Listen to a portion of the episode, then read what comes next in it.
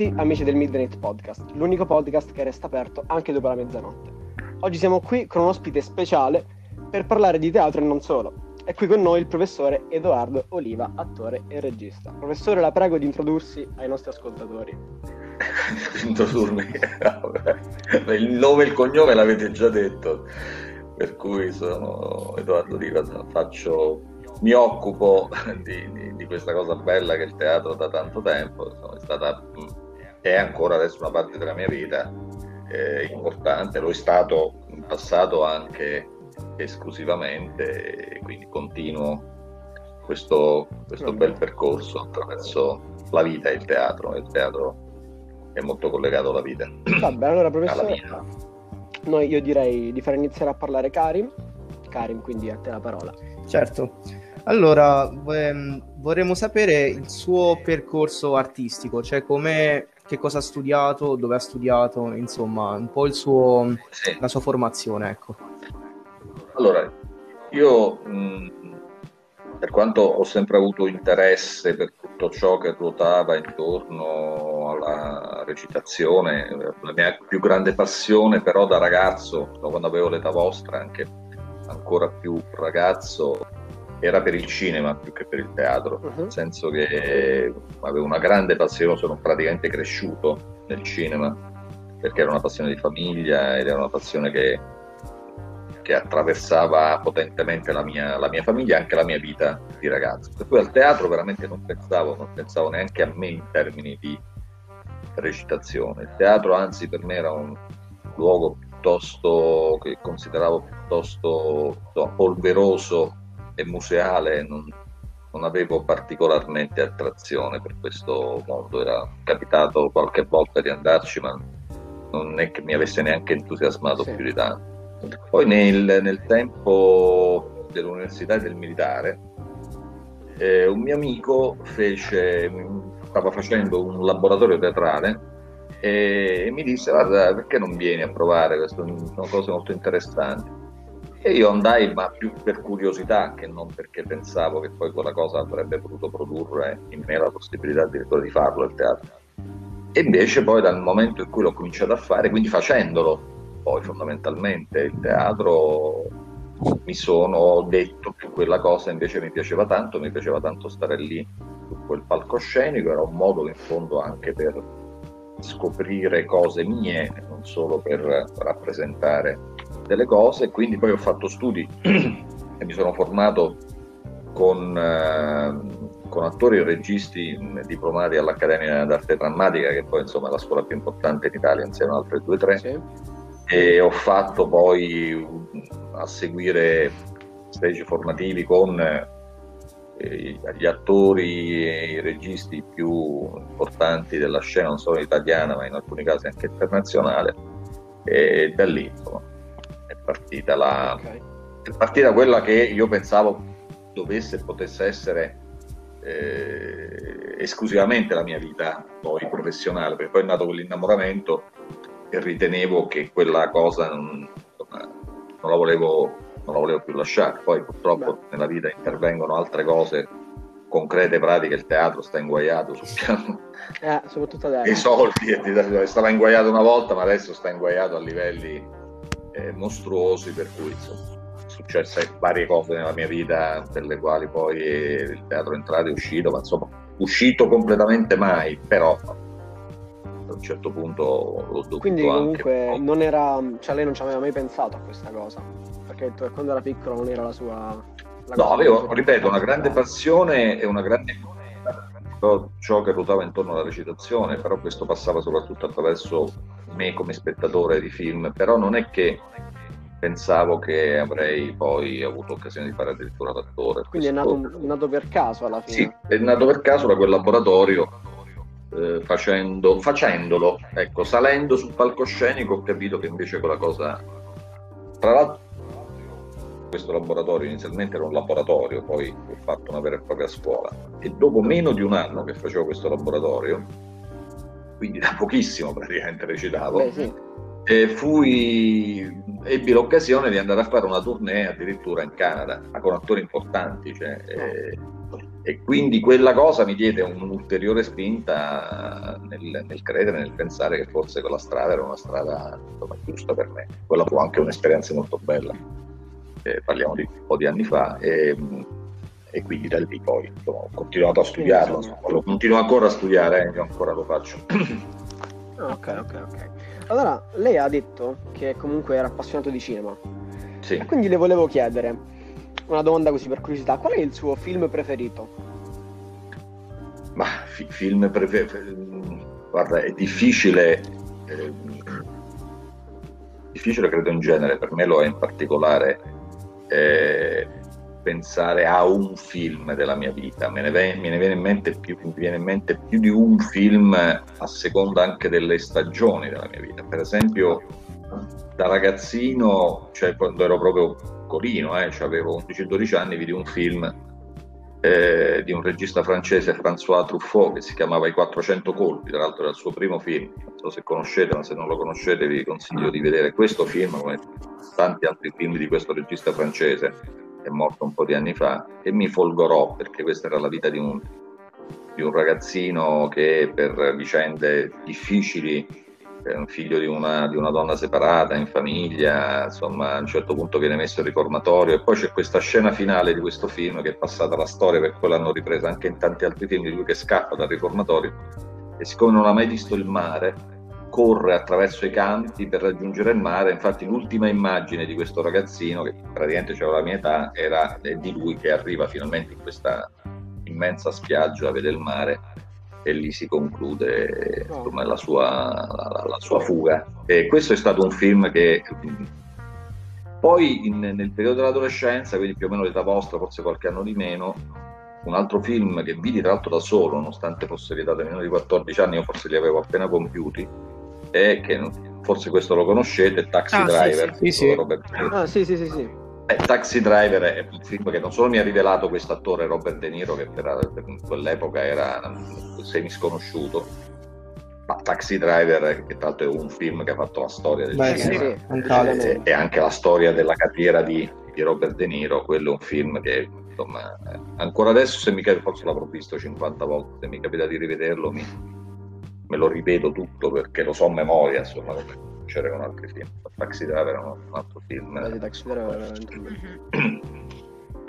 E allora, visto che l'ha detto adesso questi film, no? Eh, un'altra domanda sempre di curiosità. Lei preferisce teatro o cinema?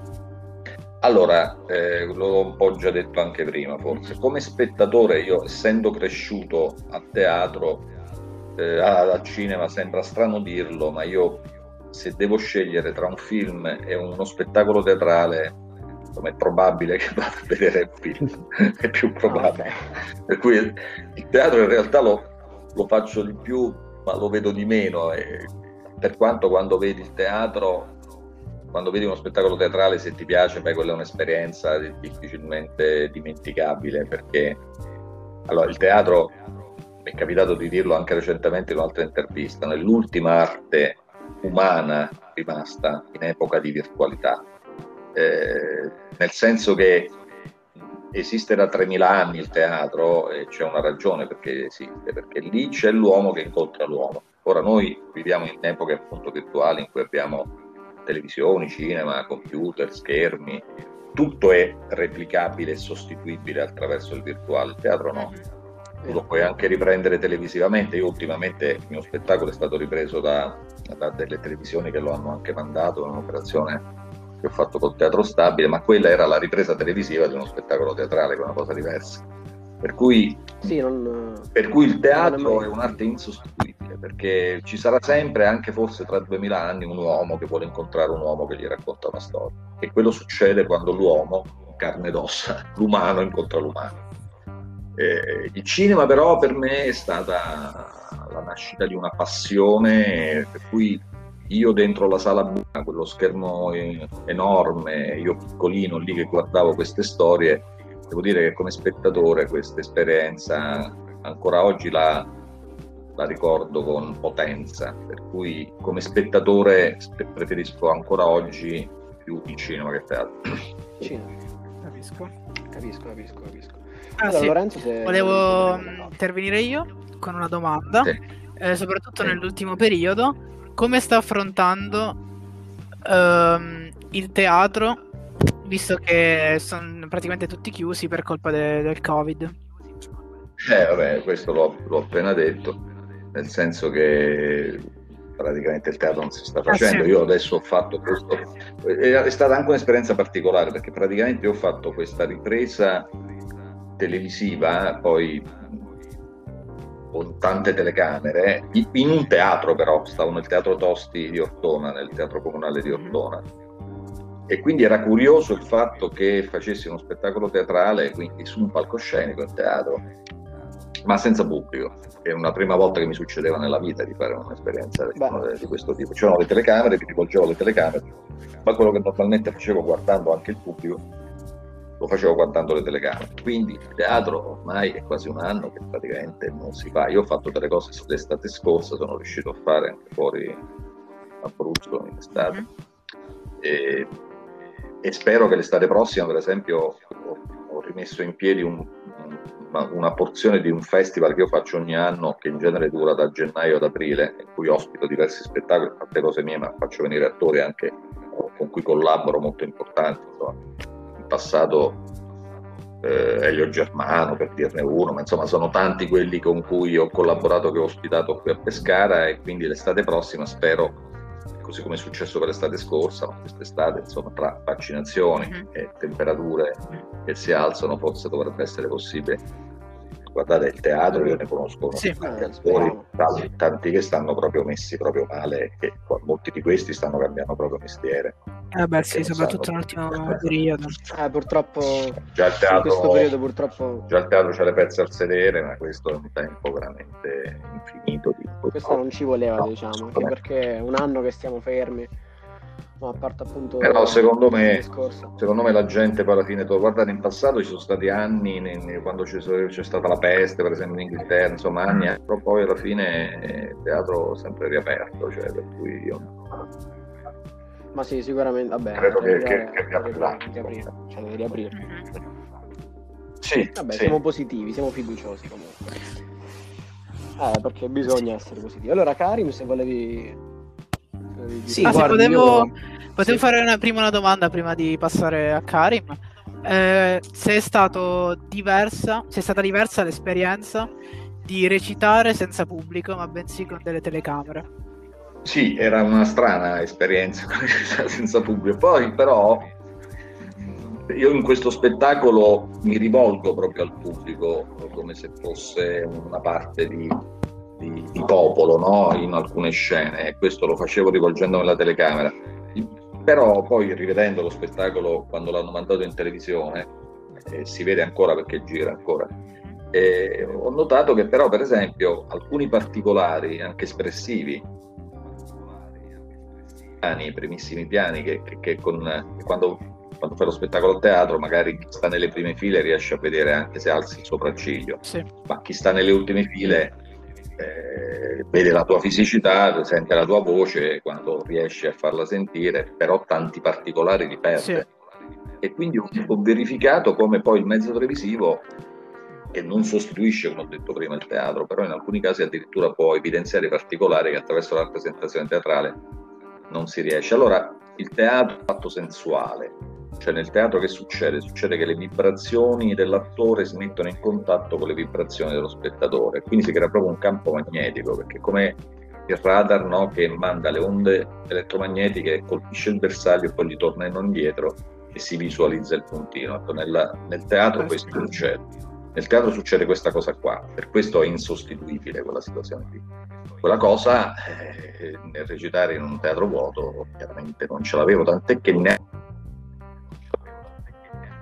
se stavo facendo bene o non bene, perché quello a volte te lo fa proprio capire il pubblico, nel senso eh sì. che a seconda di quello che ti torna, tu capisci se stai andando eh sì. bene oppure magari c'è il gelo, per cui che tante cose non... E lì invece io non avevo, la, non, non avevo quella cosa lì, quindi questo era strano, molto strano.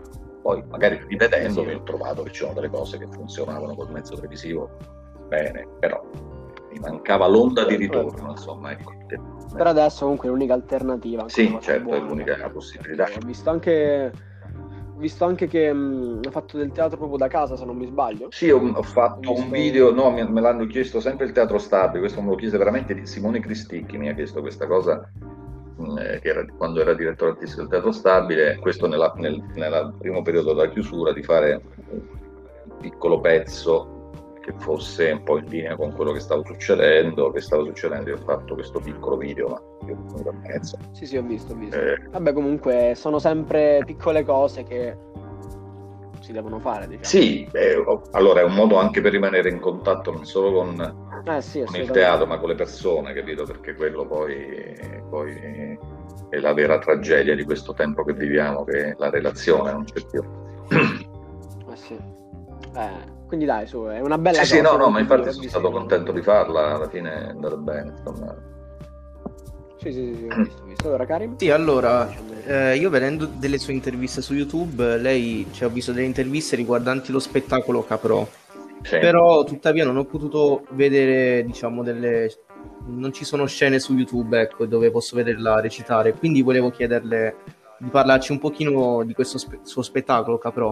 Ah, que- guarda, questo adesso... Perché volendo... a quanto pare ho capito che l'hanno anche riproposto in televisione, come stava No, dicendo. questo l'hanno fatto... Allora, io quello che di questo parlavo proprio di questo spettacolo che è stato ripreso al Teatro di Ortona e poi l'hanno mandato su Rete 8 e sulla QTV la QTV lo ha lasciato proprio come streaming, quindi volendo, eh, almeno su Facebook gira ancora, perché tanta gente me l'ha detto, poi magari volendo cerco di trovare il, il link e ve lo posso anche mandare, eh, magari su, su WhatsApp, so, sì, sì, trovare sì, la maniera di mandarvelo, perché si può vedere, perché è possibile vederlo ancora. Eh, Caprò è praticamente, eh, Caprò è un contadino, diciamo, è, è, è il nome che, una sorta di di nomignolo che gli è stato attribuito caprò inteso nel senso di testone, di, di puccione, insomma, di caprone, no? Ed è un contadino abruzzese di fine Ottocento, questo spettacolo è nato ispirato da un fatto di cronaca realmente successo nel 1891 e sembra quasi un fatto di cronaca di adesso. Una nave inglese si chiamava Utopia, che aveva 800 italiani per lo più contadini destinati agli Stati Uniti come migranti, al largo di Gibilterra eh, naufragò e morirono circa 600, pensate voi. Questa storia è una storia molto poco conosciuta, ma ne morirono quasi 600 e, e tra questi c'erano anche diversi contadini abruzzesi, eh, di Fraine, in provincia di Chieti. Da questo fatto, che poi un po' viene detto e raccontato nello spettacolo, ma in realtà non si racconta il naufragio, rimane un po' sullo sfondo come anche l'immigrazione, ci è venuto in mente a me, Vincenzo Mambella, che, con cui collaboro da tanti anni, di raccontare una storia che un anonimo contadino di fine Ottocento che si trova su una nave che sta affondando e che magari su quella nave non ci voleva neanche salire. E quindi ci è venuto in mente di raccontare in fondo un pezzo di vita che, che nel caso di questo personaggio è un pezzo di vita familiare, anzi è una tragedia familiare quella che lui poi racconta, ed è una tragedia che lo collega soprattutto al fratello che chiama signorino per tutto lo spettacolo, no? perché è esattamente il contrario di lui, cioè quello che, che, che, che, cerca di studiare, di parlare bene, lui invece è un caprone, un contadino, è, è, è, è rozzo, è ruvido. E, e questa storia che piano piano si svela nello spettacolo, perché è come se partisse lo spettacolo da lui che sta affondando sulla nave e poi come succede nei film col flashback si ricostruisce la storia per capire come mai è salito su questa nave questo personaggio. E quindi si riannodano i fili e pezzo pezzo si scopre poi quello che nave che è una tragedia in fondo familiare. Questi sono momenti anche comici perché nel raccontare questa vicenda lui che è un contadino rozzo racconta anche io faccio diversi personaggi, poi alla fine faccio vivere il fratello, il padre, la madre. E, e sono da solo in scena, insomma, per, per più di un'ora e si racconta questa, questa vicenda a ritroso praticamente. Per cui quando lo spettacolo finisce si collega all'inizio, sta affondando e, e semplicemente si dice che cosa sto a fare sopra questa nave e questa cosa bella che lui dice mentre sta affondando, dice sto affondando, che sto a fare qua sopra, neanche sotto la terra posso essere, posso morire, capito? Perché morirò nell'acqua, capito? Quindi ma anche da morto riesco ad avere la terra mia, perché morirò nell'acqua e tra l'altro morirò con nessuno che saprà neanche in che momento sono morto, dove sono andato a finire, perché l'acqua c'ha questa cosa. Quindi dove si può dove si può trovare ancora? Allora, questo io ce l'ho sicuramente. Allora, sulla pagina della QTV a ritroso, eh, perché questo è stato mandato sulla QTV, mh, mm, che è canale 73, però che c'è anche una pagina di Facebook. Ehm, è stato mandato in onda il, eh, vi dico subito, il 28 marzo, che era una domenica, quindi il 28 febbraio, scusate. Quindi se voi andate sulla pagina di Facebook di La QTV, e andate a ritroso di tutte le pagine che ci sono, arrivate al 28 febbraio, trovate ancora il mio spettacolo. Se no io ce l'ho anche sulla, sulla mia pagina di Facebook, c'è tutto lo spettacolo. Cioè. Ok, vabbè, se, se avete qualche difficoltà me lo dite e poi faccio in modo magari di farvi avere il link così lo potete vedere. Sì, io ci terrei molto a vederlo perché poi, se... mi ha molto colpito sia il fatto che è comunque un suo monologo, cioè nel senso c'è soltanto il personaggio sì. di Capro e anche questa tematica appunto che lei ha anche definito comunque attuale, il fatto dell'immigrazione, che ci sì, sono sì. molte navi che naufragano sì, e, Poi... e anche il concetto di questa storia raccontata da questo personaggio che diciamo è legato alla sua terra. Sì, esatto, perché questo è uno spettacolo che per quanto non è che ha elementi folcloristici come spesso succede quando si fanno le cose abruzzesi, eh, fatte dagli abruzzesi, è però un personaggio molto, molto legato, infatti anche il mio modo di parlare, nostro, la nostra parlata abruzzese, è molto impregnato delle radici nostre abruzzesi, perché è un contadino, perché è un testone, perché è un caprone, come si dice degli abruzzesi, no? è forte, eh, però ha... Eh, questo spettacolo è interessante perché questo personaggio nel raccontare la sua vicenda poi la sua tragedia in fondo è come se si raccontasse, è come se cercasse di mettersi a nudo, c'è tutta la seconda parte dello spettacolo in cui lui si confessa davanti a San a Sando Rocco in chiesa, no? per cui io sono tutto il tempo in cui lui praticamente fa una sorta di confessione a questo santo no? in chiesa, prima di partire, prima di imbarcarsi. Ed è un po' quello che a volte succede nella vita di ognuno di noi, cioè quello di mh, mm, sentire la difficoltà di affermare la propria identità, no? Questo personaggio c'ha molto forte questa cosa, cioè lui è come se fosse stato creato Caprò, magari era destinato a altro nella sua vita, però come spesso succede ci danno un ruolo quando nasciamo, molto spesso nelle famiglie soprattutto di una volta quel ruolo poi ti toccava per tutta la vita, capito? Magari avresti dovuto fare un'altra vita, invece ti sei ritrovato a fare, sei costretto a fare perché poi una volta c'era anche proprio eh, no, la, la, la violenza e l'oppressione dei, dei, dei, padri, dei genitori che ti costringevano praticamente a, ad assumere quel ruolo. Quindi è molto interessante anche questo aspetto, questo personaggio che in fondo sarebbe anche quasi un personaggio dolce e tenero che si ritrova a essere ruvido e brutale nel sappare sta terra e, e, insomma, quindi è interessante anche questo aspetto di tipo familiare che è un aspetto che riguarda ancora oggi insomma, le famiglie spesso hanno questi, questi, aspetti. Per cui sì, se avete delle difficoltà me lo fate sapere e faccio in modo da farlo vedere. Va benissimo. Allora, Karim, Lorenzo, altre domande? Ah, tra l'altro sulla QTV proprio giovedì ho fatto un'altra intervista che quella la trovate subito se andate sulla pagina di Facebook. Sì, sì, quella, sì, se non mi sbaglio, sì, quella su YouTube, YouTube sta pure, sì, esatto. Poi anche lo spettacolo in fondo è tradotto, diciamo, c'è il canale YouTube eh, in cui parlo, si parla in generale del teatro, anche della, del, della seduzione del teatro e si parla poi di Caprò, parlo molto di Caprò perché poi il riferimento è a quello spettacolo. Va bene, allora andremo a vedere anche perché è uscita su YouTube, se non mi sbaglio, sì, sì, fa, da pochissimo, cioè proprio uscita come... Si chiama L'angolo di Katia, che è questa giornalista che mi ha intervistato, mettete l'angolo di Katia, trovate Ah sì sì, allora, allora eh, abbiamo sì, visto, abbiamo visto. Proprio c'è la mia intervista. Prima è uscita tipo due ore fa o qualcosa così. Sì. Nuova, nuova, nuova. Allora io, eh, se no. Karim, un'altra domanda tu? Non ho altre domande.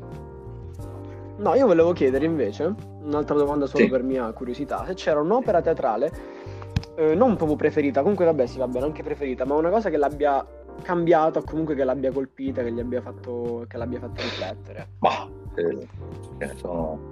Beh, questo spettacolo Caprà è uno spettacolo, devo dire che per quanto è un spettacolo tanto che ho fatto la prima volta cinque anni fa, debuttato, un spettacolo che ha fatto un sacco di repliche, ha fatto anche in giro per l'Italia e, e, ed è uno spettacolo tra quelli miei sicuramente a cui sono più affezionato. In passato feci uno spettacolo, tra l'altro questo uno spettacolo che aveva un collegamento con l'università in quell'epoca perché facevo, mi chiamavano per fare delle lezioni all'università sul rapporto tra cinema, teatro e letteratura. E c'è uno spettacolo a cui sono molto affezionato che si chiama Il nuotatore.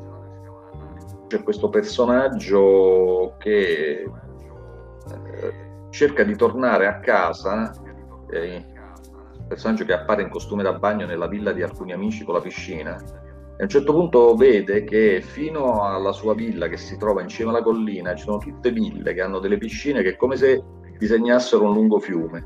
E allora lui dice che vuole tornare a casa a nuoto e per tutto il tempo si butta nelle piscine di, questi, di, queste, di queste, ville. È un, è, un, è un, racconto breve di, un, di uno scrittore americano che si chiama John Cheever, poi se ne fece anche un film da questo racconto. Ed è stato interessante farlo in teatro in cui chiaramente non è il cinema che poi fa la piscina, che poi fa l'acqua, però con, con un elemento di scenografia molto efficace, con dei teli di, di seta che si incrociavano con, una, con, gli effetti anche di luce e di acqua, sembrava che io veramente quando entravo dentro questa cornice entravo dentro una piscina.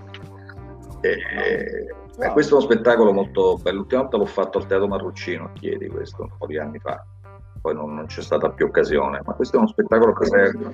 E questo, è, e questo qui è reperibile? Eh, questo non è reperibile, non, non, non, ci sono materiali, forse io ho qualcosa, ma eh, di questo spettacolo proprio, riprese che possono andare in televisione, non ci sono. Eh, wow. molto interessante. Molto interessante. Cioè, c'era anche questa particolarità che per tutto lo spettacolo stavo in costume da bagno per entrare alla fine. cioè, mi ricordo a volte anche anche con, con, il freddo del teatro per cui stavo lì, che insomma, eh, insomma c'erano anche dei momenti molto divertenti nello spettacolo, ma, ma, questo personaggio che cerca di, che poi è un viaggio verso de, dentro se stesso in fondo, ogni volta che si tuffa nella piscina, poi tra l'altro più si avvicina a casa e più scopre che questa casa si allontana, nel senso che lui si scopre con delle cose tremende della sua vita no? e quindi è un viaggio a ritroso dentro se stesso attraverso l'acqua, no? come se noi ci ributtassimo dentro il liquido amniotico da cui siamo nati ed è molto bello. Però è molto divertente il fatto sì, sì, no, molto, molto, molto divertente, molto divertente perché poi a un certo punto quando arriva, perché poi... lui piano piano come si avvicina a casa, poi si rende conto che ci sono delle piscine che pensava che è come se lui non, non, ci stesse più poi in fondo a casa sua da tanto tempo, perché a un certo punto arriva una penultima piscina che è diventata una piscina pubblica, che addirittura non lo vogliono fare entrare perché c'è piedi sporchi, per cui non, non riesce a tuffarsi dentro questa piscina, no? E gli chiedono i soldi per entrare, lui non ce l'ha perché sta in costume, è molto strano e anche molto interessante, divertente. Eh, però era um, anche interessante sì. questa cosa dell'acqua. Sì, ecco, questo il, allora, il, teatro, il, teatro, c'ha di bello questa eh, cosa, no? che c'ha un po' le cose che, che, succedono quando uno gioca da bambino, no? Come quando tu ti metti la scopa e fai il cavallo, no? Cioè il teatro c'ha questa cosa che tu qualunque cosa può diventare, la animi e la fai diventare. Vero. Per cui non c'è l'acqua, non c'è però magari con le luci, magari con un movimento, magari con un telo tu c'hai la sensazione che c'hai l'acqua lì nella piscina, capito? Sì, sì, no, è vero, io non ho visto molte opere al teatro, mi ricordo l'ultima, se non mi sbaglio, al Matta, sì. allo Spazio Matta, però c'era, c'erano questi ragazzi che facevano, che erano, se non mi sbaglio, comunque erano dei ragazzi con dei problemi, è stata un'opera eh. molto bella, anche se non mi ricordo troppo, però mi ricordo che mi... Eh, ma perché il teatro Quindi... poi può, può, può, far nascere delle magie strepitose, cioè la, la creatività riesce con poche sì, cose, sì, a volte si riescono a creare degli universi in teatro. Anche, mm, come dire, delle ambientazioni, se non mi sbaglio si parlava tipo di un viaggio, no? E comunque in teatro non è facile eh. ricreare l'ambientazione di un viaggio, tutte cose. Invece davvero è stato wow, mi piace davvero tanto, adesso me lo sto ricordando. Se ti ricordi il titolo me lo dici, magari capisco. Eh, non, non, non, non riesco Perché lì a Matta ci stanno un sacco di amici miei, insomma, io ci ho fatto anche delle cose. Ah, il tratto Caprò ha debuttato proprio al Matta quando l'ho fatto la prima volta 50 anni l'ho fatto lì, sì. Ah. Ah. Allora mi farebbe molto piacere un giorno magari venirla a vedere, si spera eh, quest'estate, si spera che Ma finisca no? tutto quanto... Si spera, vabbè sì, appena, appena professor, subito bene, ragazzi. tutti quanti. Allora, professore, grazie, mille. Sono molto contento di Davvero... fare questa chiacchierata con voi. No, anche noi ne siamo stati felicissimi, anche quando gli abbiamo chiesto di partecipare, mi ricordo, in, in, classe, è stato davvero... Vabbè, davvero se avete problemi per ritrovare... È uscita una puntata davvero molto bella, grazie. Certo. Va bene, professore, allora noi ci possiamo salutare. Ancora grazie. grazie mille. Ciao ragazzi. Ciao, allora, ciao. ciao.